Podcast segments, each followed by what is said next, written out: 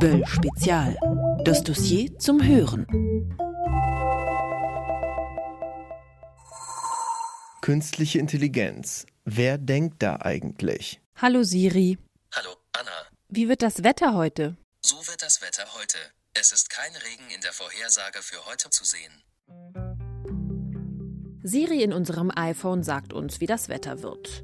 Alexa, die Software von Amazon, kann unseren Backofen vorwärmen. Und Samsungs Sprachassistent Bixby kann Gegenstände, die vor die Kamera gehalten werden, erkennen und im Netz recherchieren. Schöne, smarte Welt. Intelligente Maschinen und smarte Assistenten können immer mehr Dinge, die bisher nur Menschen konnten. Lesen, schreiben, interagieren und mehr oder weniger verstehen. Was bedeutet das für unser Leben? Und wie wird künstliche Intelligenz die Art und Weise verändern, wie wir kommunizieren, arbeiten, lernen und konsumieren? Über diese Fragen wurde geredet bei der Konferenz Netzregeln 2017, veranstaltet von der Heinrich Böll Stiftung und dem Branchenverband Bitkom. Und das wollen wir jetzt vertiefen in diesem Böll-Spezial. In der vierteiligen Podcast-Serie werden wir uns auseinandersetzen mit Visionen und Vorurteilen und eine Bestandsaufnahme machen. Unsere Vorstellung von künstlicher Intelligenz ist geprägt durch Science-Fiction-Romane und Filme aus Hollywood. Terminator, Blade Runner, Her, Odyssey 2001. Meist spielen sie mit der Idee einer superintelligenten Maschine, eines Roboters außer Kontrolle, einer Welt, in der Maschinen fühlen können. Doch was ist wirklich möglich? In Folge 1 dieser Podcast-Reihe geht es darum, die Grundlagen zu klären. Was ist eigentlich künstliche Intelligenz? Wer denkt da? Wo wird künstliche Intelligenz eingesetzt und welche Probleme gibt es? Was ist künstliche Intelligenz? Bei der künstlichen Intelligenz ist es mal ganz platt gesprochen die Idee, dass wir Softwaresysteme, die entweder auf unserem Smartphone oder Computer oder auch in einem Roboter sind, aufschlauen, sodass sie ihre Aufgaben so erledigen, als wären sie halt ein Stück weit intelligent. Aljoscha Burchardt forscht seit zehn Jahren am Deutschen Forschungszentrum für künstliche Intelligenz in Berlin. Intelligenz ist in der Psychologie ein Sammelbegriff für die kognitive Leistungsfähigkeit eines Menschen. Aber was das genau meint, ist schon beim Menschen nicht so ganz leicht zu sagen. Meint es die analytischen Fähigkeiten? Gehören auch die emotionalen dazu? Künstliche Intelligenz, wie sie heute in der Praxis und in der Wirtschaft stattfindet, sind Technologien, bei denen Maschinen irgendwie so ähnlich werden, dass wir Menschen das Gefühl haben, da sei was intelligent. Was wir manchmal übrigens auch bei Hunden oder bei Tieren ja auch denken. Joachim Fetzer ist Wirtschaftsethiker und setzt sich mit philosophischen und ethischen Fragen rund um die Digitalisierung auseinander. Wann denken wir bei Maschinen, sie seien intelligent und was macht ihre Intelligenz aus? Darum ist meine Definition wahrscheinlich am ehesten, äh, eine Maschine ist genau dann intelligent, wenn sie etwas tut, wozu ein Mensch Intelligenz bräuchte. Mirko Knack ist Informatiker und leitet das Digital Lab der IAV GmbH, die selbstfahrende Autos programmiert. Er kommt auch in Folge 2 unserer Podcast-Serie zu Wort, wenn wir uns ausführlich mit der Frage beschäftigen, wie künstliche Intelligenz unsere Mobilität verändert.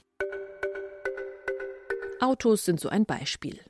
Eine Maschine lernt, was bisher nur Menschen zu können glaubten und ist darin sogar nachweislich mindestens genauso gut, wenn nicht besser. Ich spreche zurzeit von Machine Learning und das finde ich tatsächlich eine sehr interessante Entwicklung, weil hier Maschinen anhand von Trainingsdaten, die ihnen Beispiele vorgeben, auf klar definierte Ziele hin lernen, eigenständig Handlungen auszuführen, die bislang entweder von Menschen ausgeübt wurden oder so gar nicht möglich waren. Jeanette Hoffmann ist Professorin für Internetpolitik an der Freien Universität Berlin. Man kann es also so sagen. Ein künstliches System lernt aus Beispielen und kann diese verallgemeinern, wenn die Lernphase beendet ist. Das heißt, es werden nicht einfach die Beispiele auswendig gelernt, sondern es erkennt Muster und Gesetzmäßigkeiten in den Lerndaten. Diese Erkenntnisse generiert die Maschine mit Hilfe eines Algorithmus. Ein Algorithmus gibt eine Vorgehensweise vor, um ein Problem zu lösen. Anhand dieses Lösungsplans werden dann in kleinen Schritten Eingabedaten in Ausgabedaten umgewandelt. Ein Algorithmus gilt dann als künstliche Intelligenz, wenn er lernt. Yvonne Hofstetter, IT-Unternehmerin und Buchautorin. Wenn wir jetzt mal von der Informationstechnologie ausgehen, dann äh, sind künstliche Intelligenzen Maschinen, äh, die einen Reasoning-Mechanismus haben, also etwas beobachten, etwas wahrnehmen können die ähm, darauf die lernen können, also lernfähig sind. Damit sind wir beim Thema ähm, neuronale Netze, Reinforcement Learning angekommen, die in der Lage sind, strategische oder taktische Entscheidungen unter Unsicherheit zu treffen. Das ist unsere Definition in der IT. Diese Technologie begegnet uns derzeit in vielen Bereichen. Prominentes Beispiel ist etwa Google Translate. Was Lernen in diesem Zusammenhang bedeutet, erklärt Aljoscha Burchardt vom DFKI. Wenn ihr an ein Übersetzungssystem System denkt, so wie Google Übersetzer oder so, das wird mit Daten gefüttert. Eingabesatz Deutsch, Ausgabesatz Englisch und davon eben Hunderttausende. Und dann lernt dieses System auf eine mathematische Art und Weise Regularitäten, welches Wort man in welches Wort übersetzen muss, welche Phrase, welchen Satz schlussendlich und dann kann es die Übersetzungsleistung erbringen.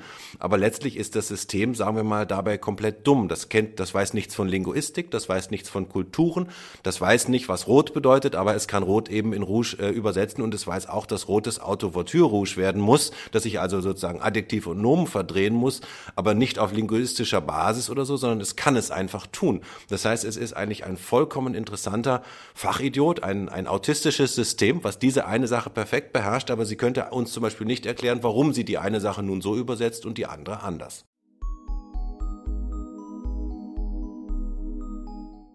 Warum aber dieser Hype um maschinelles Lernen und künstliche Intelligenz jetzt? Schließlich gilt eine Konferenz im Jahr 1956 am Dartmouth College in New Hampshire als Geburtsstunde der künstlichen Intelligenz. Sie ist also mehr als 60 Jahre alt. Doch erst in den 1980er Jahren wurden die ersten künstlichen neuronalen Netze entwickelt, wie wir sie heute kennen. Diese Netze bilden das Neuronennetz des menschlichen Gehirns nach und haben die vielversprechende Eigenschaft, ihre Regeln von Grund auf selbst zu lernen.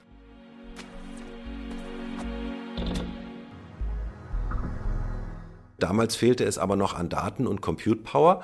Und so hat man erstmal mit anderen Verfahren gearbeitet die letzten 20 Jahre. Und das sind dann eben diese, die, die Verfahren, die jetzt heute den großen Hype eigentlich gebracht haben. Wir haben Daten, wir haben Compute Power, wir können übersetzen, wir können ein Auto steuern, wir können Menschen im Go schlagen. Künstliche neuronale Netze bestehen aus sehr einfachen, dafür aber extrem vielen miteinander vernetzten mathematischen Funktionen. Im Laufe des Trainings, nach Ansicht von unzähligen Beispielen, lernen sie etwa was ein Gesicht ausmacht oder was eine Katze definiert. Mit jedem neuen Training erhält das Netz Feedback und justiert daraufhin seine Parameter neu. Mit den drastisch gefallenen Speicherkosten der vergangenen Jahre und der exponentiell gestiegenen Leistungsfähigkeit der Computer haben sich auch die Möglichkeiten künstlicher neuronaler Netze weiterentwickelt. Und vor allem liefern wir alle die Daten, die künstliche Intelligenz zum Lernen braucht. Wir laden Bilder ins Internet, schreiben Nachrichten in den sozialen Netzwerken, wir benutzen die Spracherkennung unserer Smartphones. Jeanette Hoffmann von der Freien Universität Berlin. Wir können etwa uns denken, dass im Zusammenhang mit Big Data sehr viele Möglichkeiten der Analyse entstehen, die wir so bisher gar nicht gehabt haben. Das kann beispielsweise Krankheitsbilder betreffen, aber auch natürlich äh, Methoden der, des Behandelns von solchen Krankheiten. Auch da gibt es sehr viel Fortschritte. Dann im Bereich Spracherkennung wird sich extrem viel tun. Das heißt, wir haben äh, im Verhältnis zwischen Menschen und digitalen Geräten eine neue Schnittstelle, die sehr wichtig werden wird. Also das, was wir ja jetzt schon im Smart Home Bereich sehen. Dann selbstfahrende Fahrzeuge wird ein großer Bereich. Überhaupt denke ich, dass im Anschluss an das Internet der Dinge äh, sehr viel weiter automatisiert werden wird. Das heißt, wir erzeugen einerseits sehr viel Daten und mit Machine Learning entwickeln wir auch neue Analysekapazitäten. Je mehr wir smarte Anwendungen nutzen, desto besser kann das System lernen und desto besser werden auch die Anwendungen funktionieren. Der Preis ist allerdings, dass wir immer gläserner werden und unsere Daten privatwirtschaftlichen Unternehmen überantworten.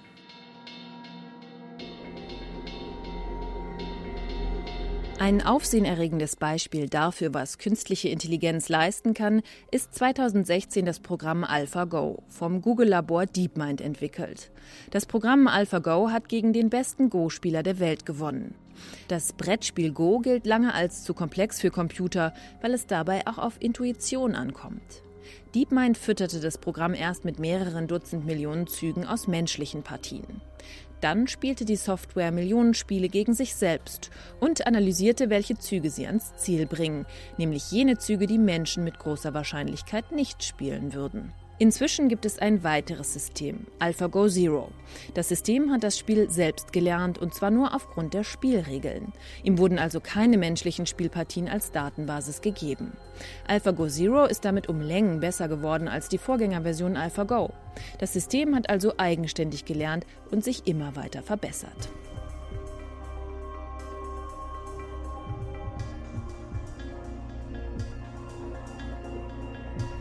Wo wird künstliche Intelligenz eingesetzt und welche Probleme können auftauchen? Künstliche Intelligenz gilt vielen Unternehmen als die Zukunftstechnologie. Alle großen Tech-Firmen arbeiten mit künstlicher Intelligenz. Amazon, Google, Microsoft, Facebook, IBM. In Asien sind es Samsung, Alibaba und Tencent. Deutsche Firmen wie Volkswagen und BMW experimentieren mit künstlicher Intelligenz im Bereich des autonomen Fahrens.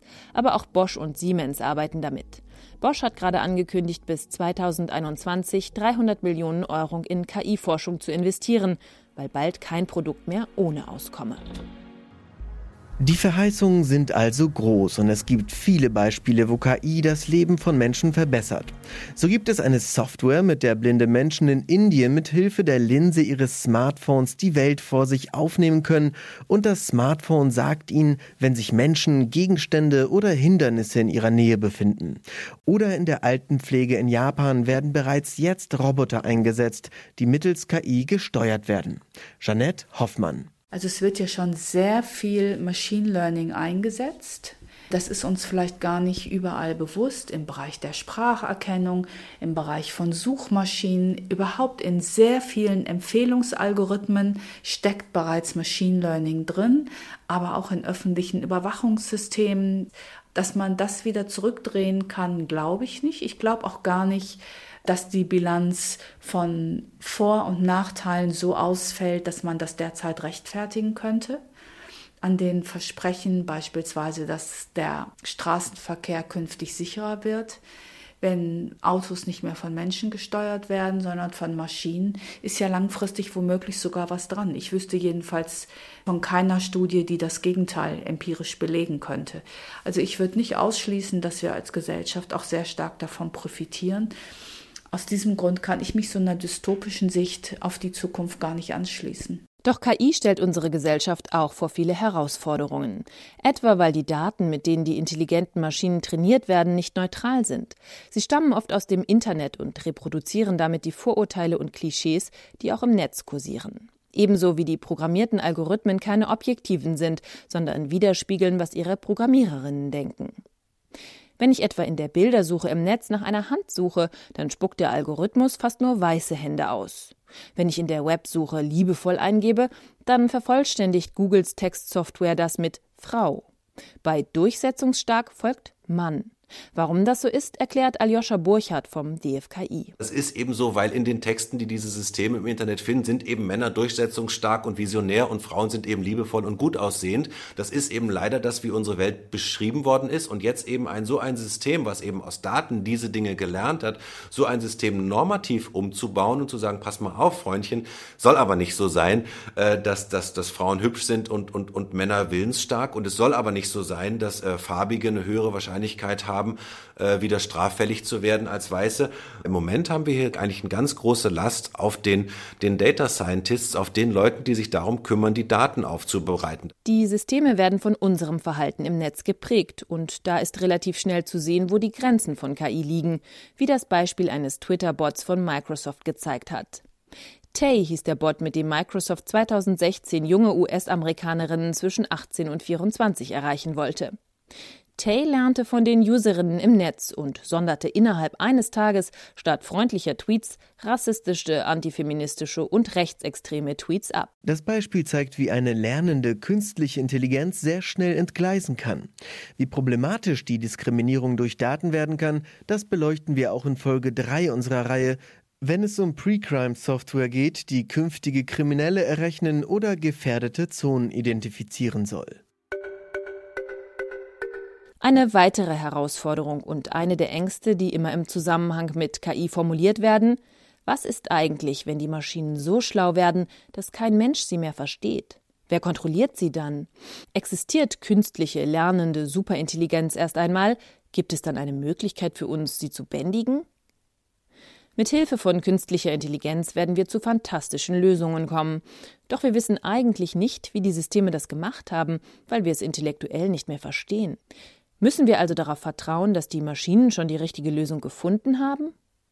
Die Buchautorin Yvonne Hofstetter ist skeptisch.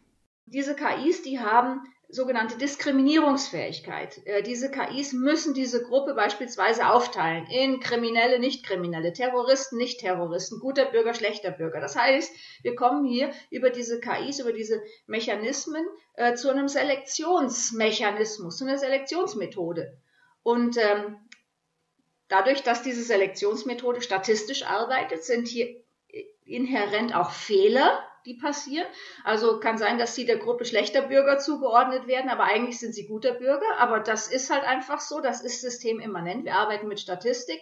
Wenn es heißt, sie sind männlich und sie liken bei Facebook Britney Spears, sie sind mit 67 Prozent Wahrscheinlichkeit homosexuell, naja, dann besteht eben auch noch die Möglichkeit, dass sie mit 33 Prozent eben nicht homosexuell sind. Und sie haben also hier diese Unschärfe. Das ist eben schon ein Risiko für die Menschen, weil wir ähm, im Grunde genommen überhaupt keine Transparenz haben, äh, wie diese Mechanismen funktionieren, ähm, wie die Modelle ausschauen, die dahinter liegen, äh, ob die Daten auch, auch richtig vollständig neu, äh, sauber sind, auf denen diese Entscheidungen getroffen werden. Und deswegen ist es eben riskant. Aljoscha Burchardt vom DFKI meint, wir sollten künstliche Intelligenz nicht dämonisieren. Ja, also die haben keine eigenen Antriebe, die, die wollen nichts erreichen, die wollen uns nicht irgendwie äh, intelligenzmäßig ablösen oder irgendwas. Woher sollten sie? Ja, die sind genau für ihre Aufgabe von uns gemacht und die erledigen sie. Also diese Hollywood-Fantasie, die kann ich mit den heutigen Systemen überhaupt nicht teilen. Und das sind auch alles Inselbegabungen. Das eine System spielt Go, das andere fährt Auto, das dritte übersetzt. Aber dass die drei sich jetzt plötzlich zusammentun und sagen, hey, ich bin der autofahrende, Go spielende Superübersetzer und morgen die ganze Welt, das sehe ich nicht kommen. Wie intelligent und menschlich Maschinen werden können, wird aber durchaus diskutiert, wenn auch kontrovers. Was ist einzigartig am Menschen und was unterscheidet ihn von der Maschine? Diese Frage ist für den Wirtschaftsethiker Joachim Fetzer eine Leitfrage für die Zukunft. Der Mensch bleibt für ihn der zentrale Bezugspunkt. Es gibt so eine empirisch schwer zu greifende innere Welt, die auch die Hirnforschung nicht erdacht hat, die aber als egal ob es sie gibt oder nicht, die für unsere Kultur so wesentlich ist, dass es da ein Ich, eine Subjektivität mit einer Geschichte oder wie auch immer man das ausdrücken kann, gibt. Das ist die Basis für Rechtssysteme und für viele andere Punkte. Und dieses Element von Menschsein, was für die Freiheitsgeschichte wesentlich ist, ist in dieser KI einfach mal nicht enthalten. Wie also wollen wir in unserer Gesellschaft mit den Möglichkeiten der künstlichen Intelligenz umgehen? Sie könnte in vielen Bereichen einen großen Fortschritt bringen, in der Medizin, in der Pflege, im Verkehr. Auf der anderen Seite birgt sie Risiken, die wir heute noch nicht absehen können. Mit diesen Fragen beschäftigen wir uns in den weiteren Folgen dieser Podcast-Serie. In Folge 2 soll es jetzt um eines der wichtigsten Anwendungsgebiete gehen, um selbstfahrende Autos und wie KI unsere Mobilität verändern wird. In Folge 3 diskutieren wir dann Pre-Crime-Software und Social Scoring. Und in einer vierten Folge geht es um die Frage, wie KI von Politik und Gesellschaft kontrolliert werden kann.